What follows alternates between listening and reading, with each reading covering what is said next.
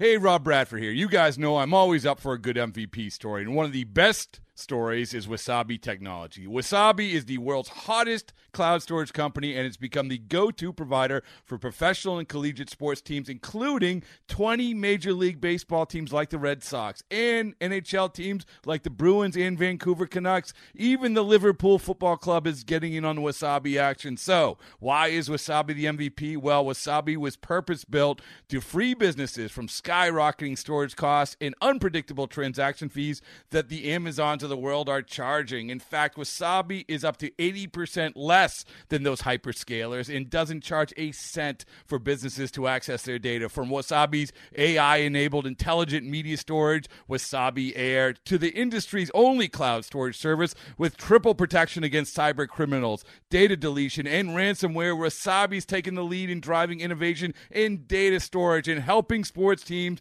to unleash the power of their data. Wasabi, another Boston based championship team.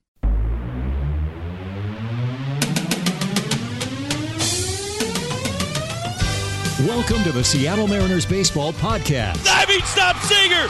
Toss on off the first. In time to get Simmons. Three-run homer. Robinson Cano off the lefty specialist Fernando Abad. And the Mariners lead it 5 to 4. Goodbye baseball. Straight away center field. Cano and Cruz go back to back. And the king, when the Mariners needed him the most, two hits over seven scoreless innings. Now, here's your host, Gary Hill. All right, welcome back. Time for the Seattle Mariners Baseball Podcast. Hope you enjoyed the off day yesterday. The Mariners off, now back at it today, if you can believe it. It starts the last homestand of the season starting tonight as the Mariners tangle with the Texas Rangers. A massive series for the Mariners. We're going to preview the matchups coming up in just a moment. Also, we'll hear from the King, Felix Hernandez. He sits down with Rick Rizzs. And for longtime listeners of the podcast, you'll remember John Gibson. Whenever we want to have a discussion about baseball in Japan, we call on John Gibson, who's been covering baseball in Japan for a long time. And of course, as you've probably read recently, a lot of news about Japanese baseball. We're going to talk Otani and more coming up with John Gibson. He's fantastic. You'll enjoy it. So, first things first, the Twins cooperated last night and lost to the Yankees. So, the Mariners gained some ground despite being off. So, these, this is the way things start with the homestand. Yankees now feeling very secure, 8 and 2 in their last 10. They're up 5 on the Twins now. Minnesota 78 and 72, 5 and 5 in their last 10, losing to the Yankees in a close one, 2 to 1 last night. So the Angels just a game and a half out now. Angels 76 and 73. But now the Angels have to start a series with Cleveland. Mariners four out at 74 and 76. Kansas City four and a half. Texas four and a half. Baltimore five. Tampa five. So, I mean, this is it here for Texas or Seattle you do the math, and with just a couple weeks ago, I mean, this series absolutely massive if either team is going to make a run at the second wild card. So the pitching matchups, some good matchups here in this series. It's going to start with Mike Leake. He'll get the ball tonight. He's been excellent for the Mariners. 3 0 with a 2 4 1. Martin Perez will take the ball for Texas. The lefty, 12 and 11 this year with a 4.82 ERA for the Rangers. His last start actually came against the Mariners on the 13th, pitch into the 6th. Mariners get him for seven hits, allowed three earned runs in that one, walk three. Mariners got him for a couple of home runs in that one. M's really familiar with him. They've seen him a number of times this year. Middle of April, he pitched well against the M's, five innings, one earned run. They saw him at the beginning of May again, pitched well, six innings, two earned runs. And then the Mariners saw him in the middle of June. They got him for four earned and five and a third. And then, of course, the start I just mentioned in September. So Martin Perez with the ball, the lefty in game one of the series, Mike Leake for the M's. 7-10 first pitch from Safeco Field. Now, taking the ball tomorrow, 7-10, Felix Hernandez will go against Andrew Cashner, And then Thursday, a battle of lefties at 7-10, James Paxton against Cole Hamels in this critical series against the Rangers. M's, of course, have had plenty of success against the Texas Rangers this season, and they'd love to continue that. They just took three of four from Texas in Arlington. Mariners 8 and 2 this month against any other team other than Houston. They've been the problem. Mariners 0 and 6 against the Astros. So three against the Rangers, three against the Indians. And that's it for the home schedule. On to Oakland after that for three, and then three against the Angels to end the season. And how huge could those three games be if the Mariners could rev things up and get cooking here in the last week, week and a half of the season? So Minnesota will continue their series with the New York Yankees tonight. Yankees taking game one of the series. CC Sabathia will take the ball for New York in the Bronx. And really, the other game to watch really closely tonight. The Angels will start their series. Mike Clevinger will go for Cleveland. He has been outstanding. And with all the attention for good reason that Carrasco and Kluber get in the Indians rotation, Clevinger has been rock solid. 3.21 ERA. Tyler Skaggs will take the ball for the Angels. Angels 76 and 73 on the season, 41 and 34 at home. This is part of the Cleveland road trip that they'll be in Seattle coming up. So that first pitch is going to be about the same time as the Mariners' first pitch tonight, so an easy one to follow along, as we certainly will, as the Mariners try and make a run here. Mariners and Rangers. Hope to see you at Safeco Field tonight. 7:10 first pitch. Right now, let's hear from the King. He'll get a start in this one. Had a chance to sit down with Rick Rizzs. Felix, let's talk about you know what you do best, and that's throw a baseball 60 feet 6 inches from home plate. Uh, a young kid comes up to you, a boy or a girl, said, "Mr. Felix Hernandez, I want to be a pitcher." What what do you tell him? Where do you start? First of all, you got to start with the compete if you want to go out there and compete against another team, you just got to show them you're the best. You don't have to, you know, the body language is, the, you know, a little down, or you have to be good body language. And what I say is just to work hard and do your best. The age old question is uh, when should a kid, I know it's different for everybody, start to throw a curveball? 12, 13 years old, grow up, all the bones not growing up yet. Curveball is tough. When did you start throwing a curveball? 12, 13 years old, I think. Tell me a little bit about uh, your fastball. Of course, when you came up, you were throwing 96, 97. When did you first get command of the fastball, and how did you do that? Yeah, that was fun when I was back in the day when I was 96, 97. That was fun. Work every day. You, I mean, you go play catch, you do your bullpens. And I knew since I was 14, I was throwing 90. And when I was 16, I started throwing 96, 97. It was, it was, it was fun, man. I mean, you know, so that you don't have to work with anything else. You just got plus fastball and then good curveball, and, and that was fun. Now you need the command. That's what gets pitchers to the big leagues. A lot of guys can throw 95 miles an hour to 100 miles an hour. How did you get command of that fastball and the other pitches? Work, work every day, bullpen sections, routine every day here, confidence in the mound. I mean, I'm, a purpose to the pitch. I mean, I'm gonna throw that pitch in that specific sun, and you will throw it. Your best pitch, I think one of your best pitches is that circle changeup. It looks like a splitter when it comes up to home plate. It's been very effective you for a long time. When did you come up with that pitch? 2009. I was thinking about throwing a change and I was messing with grip and grip and grip and grip and I find a grip and I started throwing. But you know, I, wasn't confident enough to throw a lot of them in the game. But as soon as, soon as uh, you know, popped in my mind, I was throwing it, and then I have so much confidence now that I can throw it any any count, any time. And you looked at it one day and went, wow, dropped about two feet. When it gets up to home plate, looks like a splitter. Yeah, man, that was unbelievable. Well, you see the reactions of the hitters and they say, oh my God, what, what was this play? I was like, no, no, no chance. That's a changeup. A lot of people don't realize the routine of a, a, starting pitcher. You make a start, and then what happens over the next uh, four days for you? A lot of work, a lot of work. Yesterday I was running, I do 10 balls. I don't do anything in the weight room. Today I have, have to do my legs. I was throwing bullpen about 30 minutes ago. I'm gonna throw bullpen. I gotta go to the weight room, do my legs. I'm gonna do a cardio. I did cardio. Next day, I have to do the exercise with the trainers. Day off and pitch. Okay, it's it's game day for you. What's a typical day for you when you wake up in the morning to the time you walk out of that bullpen and take the mound? This is a normal day. I mean, I woke up probably I would say 11, 11:30 at home. Start playing with my kiddos. I mean, yeah. I mean, talking a little bit, talking with my wife, and then show up to the ballpark four o'clock talk to the guys. I mean, not not, not the kind of pitcher that I'm. I'm gonna put some headphones and not gonna talk to anybody and my day start. No, not like that. I talk to everybody. Six o'clock, I do my stuff in the weight room and the training room, and then I come out six twenty-five. Everybody has a game plan. Everybody sits down. You guys sit down and you talk with Mike Zunino or Carlos Ruiz, and uh, go over the scouting reports on, on, the hitters. Tell us a little bit about what goes on in, in those meetings to get you ready for the ball game, knowing what to pitch and what to throw and when to throw it. Well, I mean, you see videos of all information on all the guys you're gonna face. But uh, for me, I'm not that kind of guy. I see, uh, I'm just a pitcher to see what's going on during the game what pitch is working for me that day, so I can throw it anytime. So, but we talk about a lot of pitches. I mean, a lot. It's a lot of stuff, a lot of information to go out there and be ready for pitch. You've been around the game for a long time now and been outstanding. You know, you were on the DL earlier this year. How do you how do you take care of your arm on a on a day to day basis? Your elbow, your shoulder. How do you take care of the most valuable piece of equipment on your body? Yeah, yeah well, we, we got, that's why we got the trainers. I mean, they do an unbelievable job here.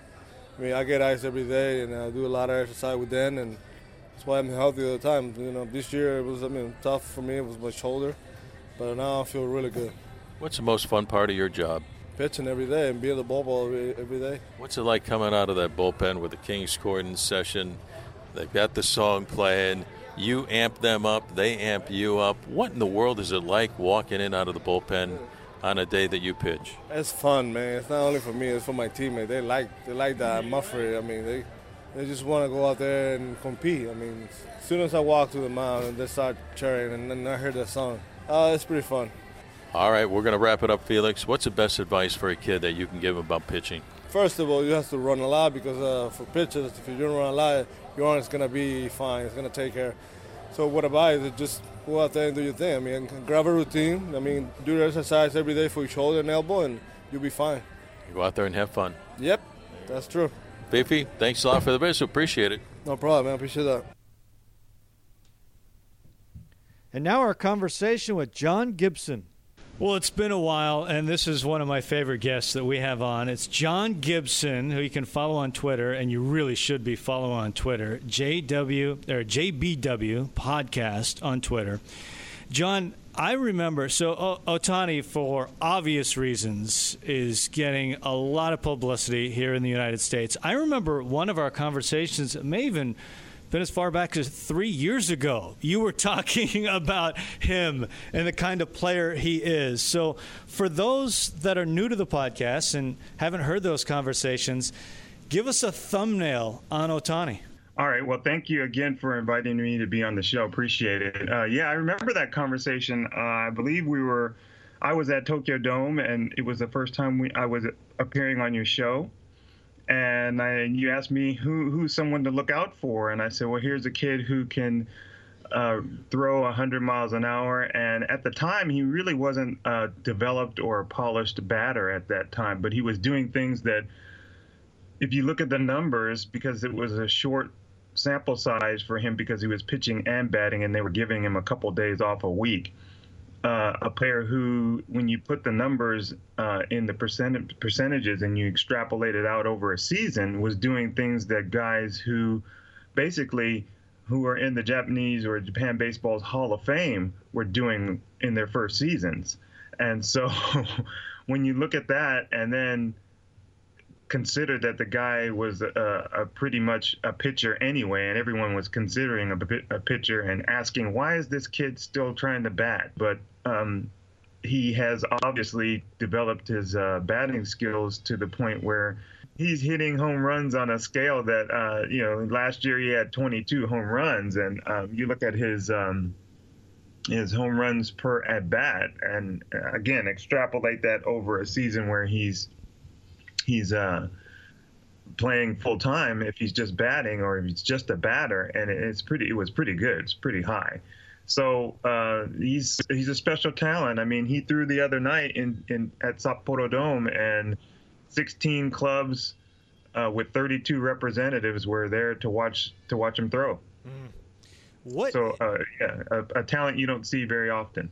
Yeah, when you watch him pitch, I mean, we've heard about the radar gun. He's just setting it aflame with 100 mile per hour. What kind of pitcher is he? How would you describe him as a pitcher? Well, for me, uh, he was a thrower early on, uh, as most young guys with a lot of power are, and he was he was just um, a, a, big tall wire out there on the on the mound, a big string being, and he put on some more weight, and he started to develop his secondary pitches, and he you know, got he's developing a slider. He's uh, he doesn't throw many curves, but he'll throw one once in a while, and he learned to spot his pitches. So obviously, you know, a lot of kids when any flamethrower is just going to say, well, you know what, when it, when it all comes down to it, I'm just going to try to throw it past the guy. But in Japan, pitchers uh, are developed um, in terms of where they locate their pitches. So more than anything, location is is is top priority. And if they put if the catcher puts a glove up somewhere and you you miss it, you,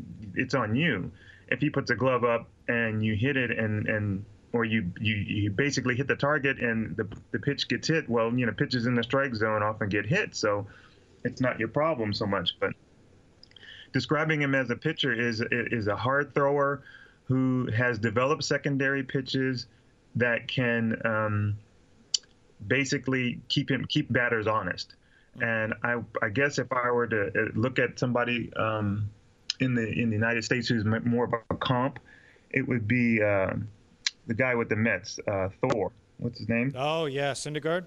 Uh, yeah, Noah Syndergaard is something I, I would look at. It's Noah Syndergaard probably doesn't have the location still that, that Ohtani does, but he, he throws hard. He commands the strike zone with the hard stuff and then he comes in with secondary pitches to keep guys off balance. Wow, that's impressive. And you've you've been watching baseball in Japan for a long time. You've seen the stars from Japan come over to the United States and have success. Do you see him as being able to have success as both a pitcher and hitter in the major leagues?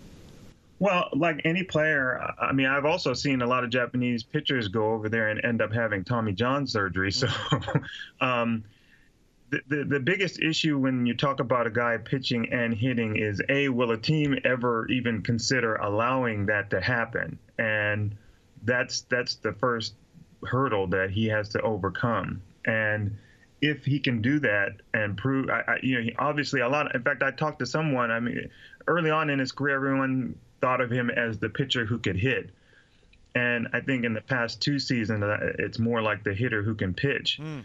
And so, uh, I mean, when I talk to people who are just now getting on the Otani bandwagon or have been on it a year and a half or so, or so, that, that's what the, the image of him is: is a guy who can hit, but he also pitches, and it's kind of reversed is instead of the pitcher who can hit. So, um, if he can get over those hurdles and, and, a team allows him to do both, it's a process. You know, it's not he comes out one day and he's the Shohei Ohtani we've been used to seeing in in Japan.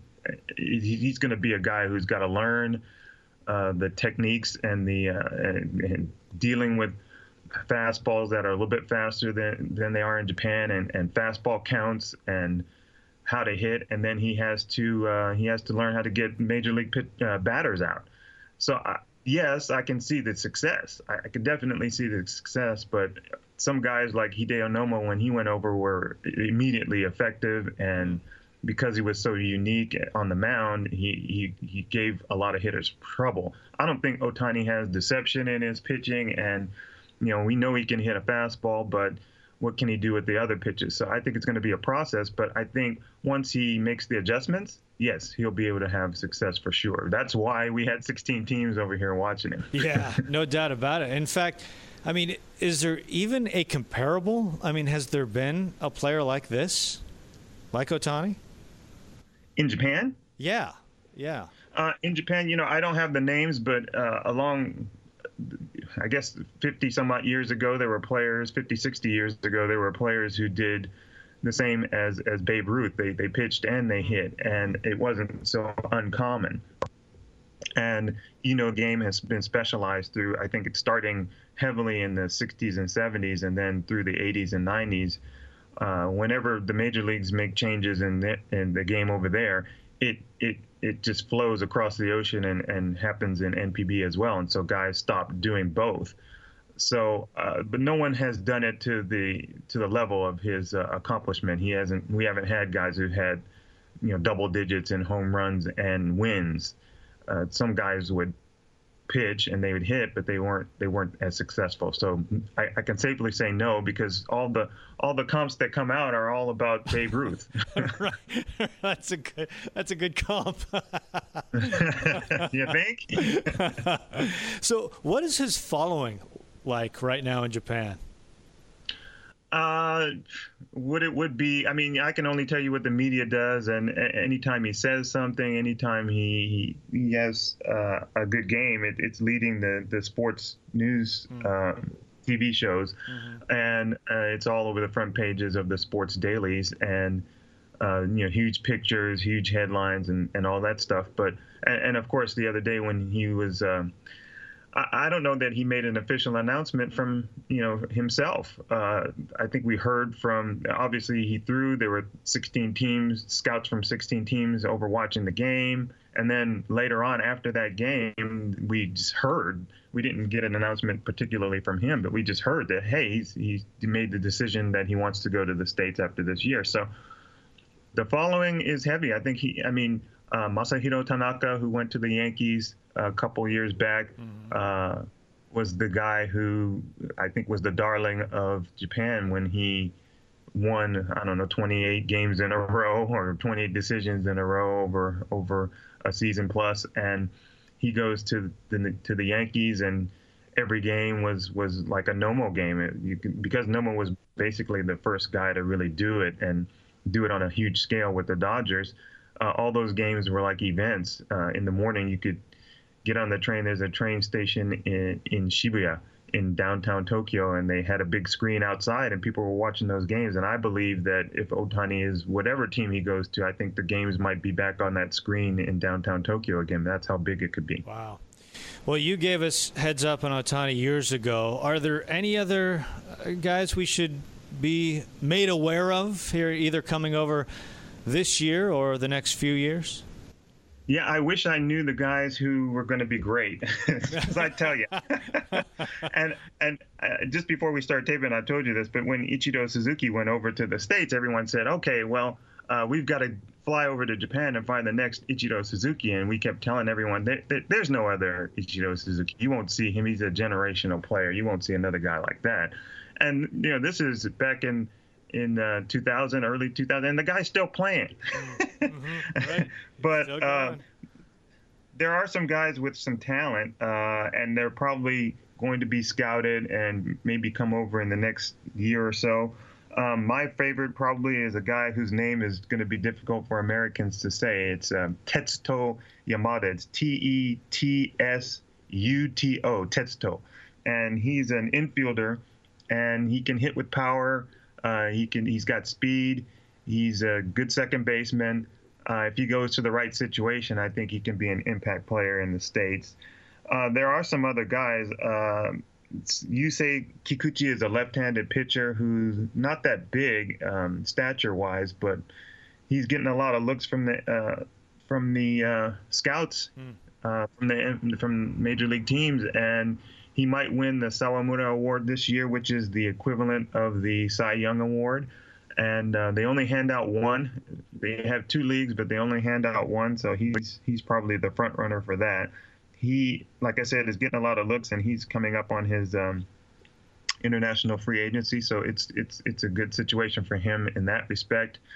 And but nothing, nothing. You know, when I told you about Shohei Ohtani uh, a long time ago, I was really excited about about what he could do and what he could be in the states. And there's there's nobody out there like that. There's just just another guy kind of players, and and they can probably get a job in the in the major leagues and probably keep it and uh, make a little bit of impact, but nothing nothing like uh, Ichiro. No no uh, groundbreaking Ichiro players or uh, Hideo Nomo types, or, or we don't know what Shohei Otani is going to do when, once he gets there, but we anticipate he'll be able to uh, show the major leagues that he can do both hit and pitch. And I don't see an impact guy like that at the moment. Call me, call me in a couple of years. yeah, well, we will for sure. I mean, you're you're our go-to guy in Japan, that's for sure. John, it was so great to catch up. It was so great to chat again. Uh, follow you on Twitter. Everyone should. JBW podcast. Where can they find your writing as well? They should be following that. And of course, you have the podcast as well. Well, uh, we don't write so much anymore. I'm just uh, I'm just a podcaster at the okay. moment, but uh, I work for the Japan News, and we do do some translations sometimes of some of the Japanese stories. So keep an eye out for that. Excellent, John. It was so great to catch up, and uh, hopefully we'll chat again soon. All right, have have a good one. See you later. Okay, picture this: it's Friday afternoon when a thought hits you. I can waste another weekend doing the same old whatever, or I can conquer it. I can hop into my all-new Hyundai Santa Fe and hit the road. Any road. The steeper the better. Because my all-new Santa Fe is available with H-Track all-wheel drive so I can hit the trail without a worry in the world. Heck, with three rows and best-in-class rear cargo space, I can pack the whole family in with all our gear. We've got available dual wireless charging for our phones so we'll never lose touch with civilization and we won't lose touch with the primordial power of Mother Earth. So which is it? Waste the weekend or do something a little more epic? And conquer it in the all-new Hyundai Santa Fe. Visit HyundaiUSA.com or call 562 314 4603 for more details. Hyundai, there's joy in every journey.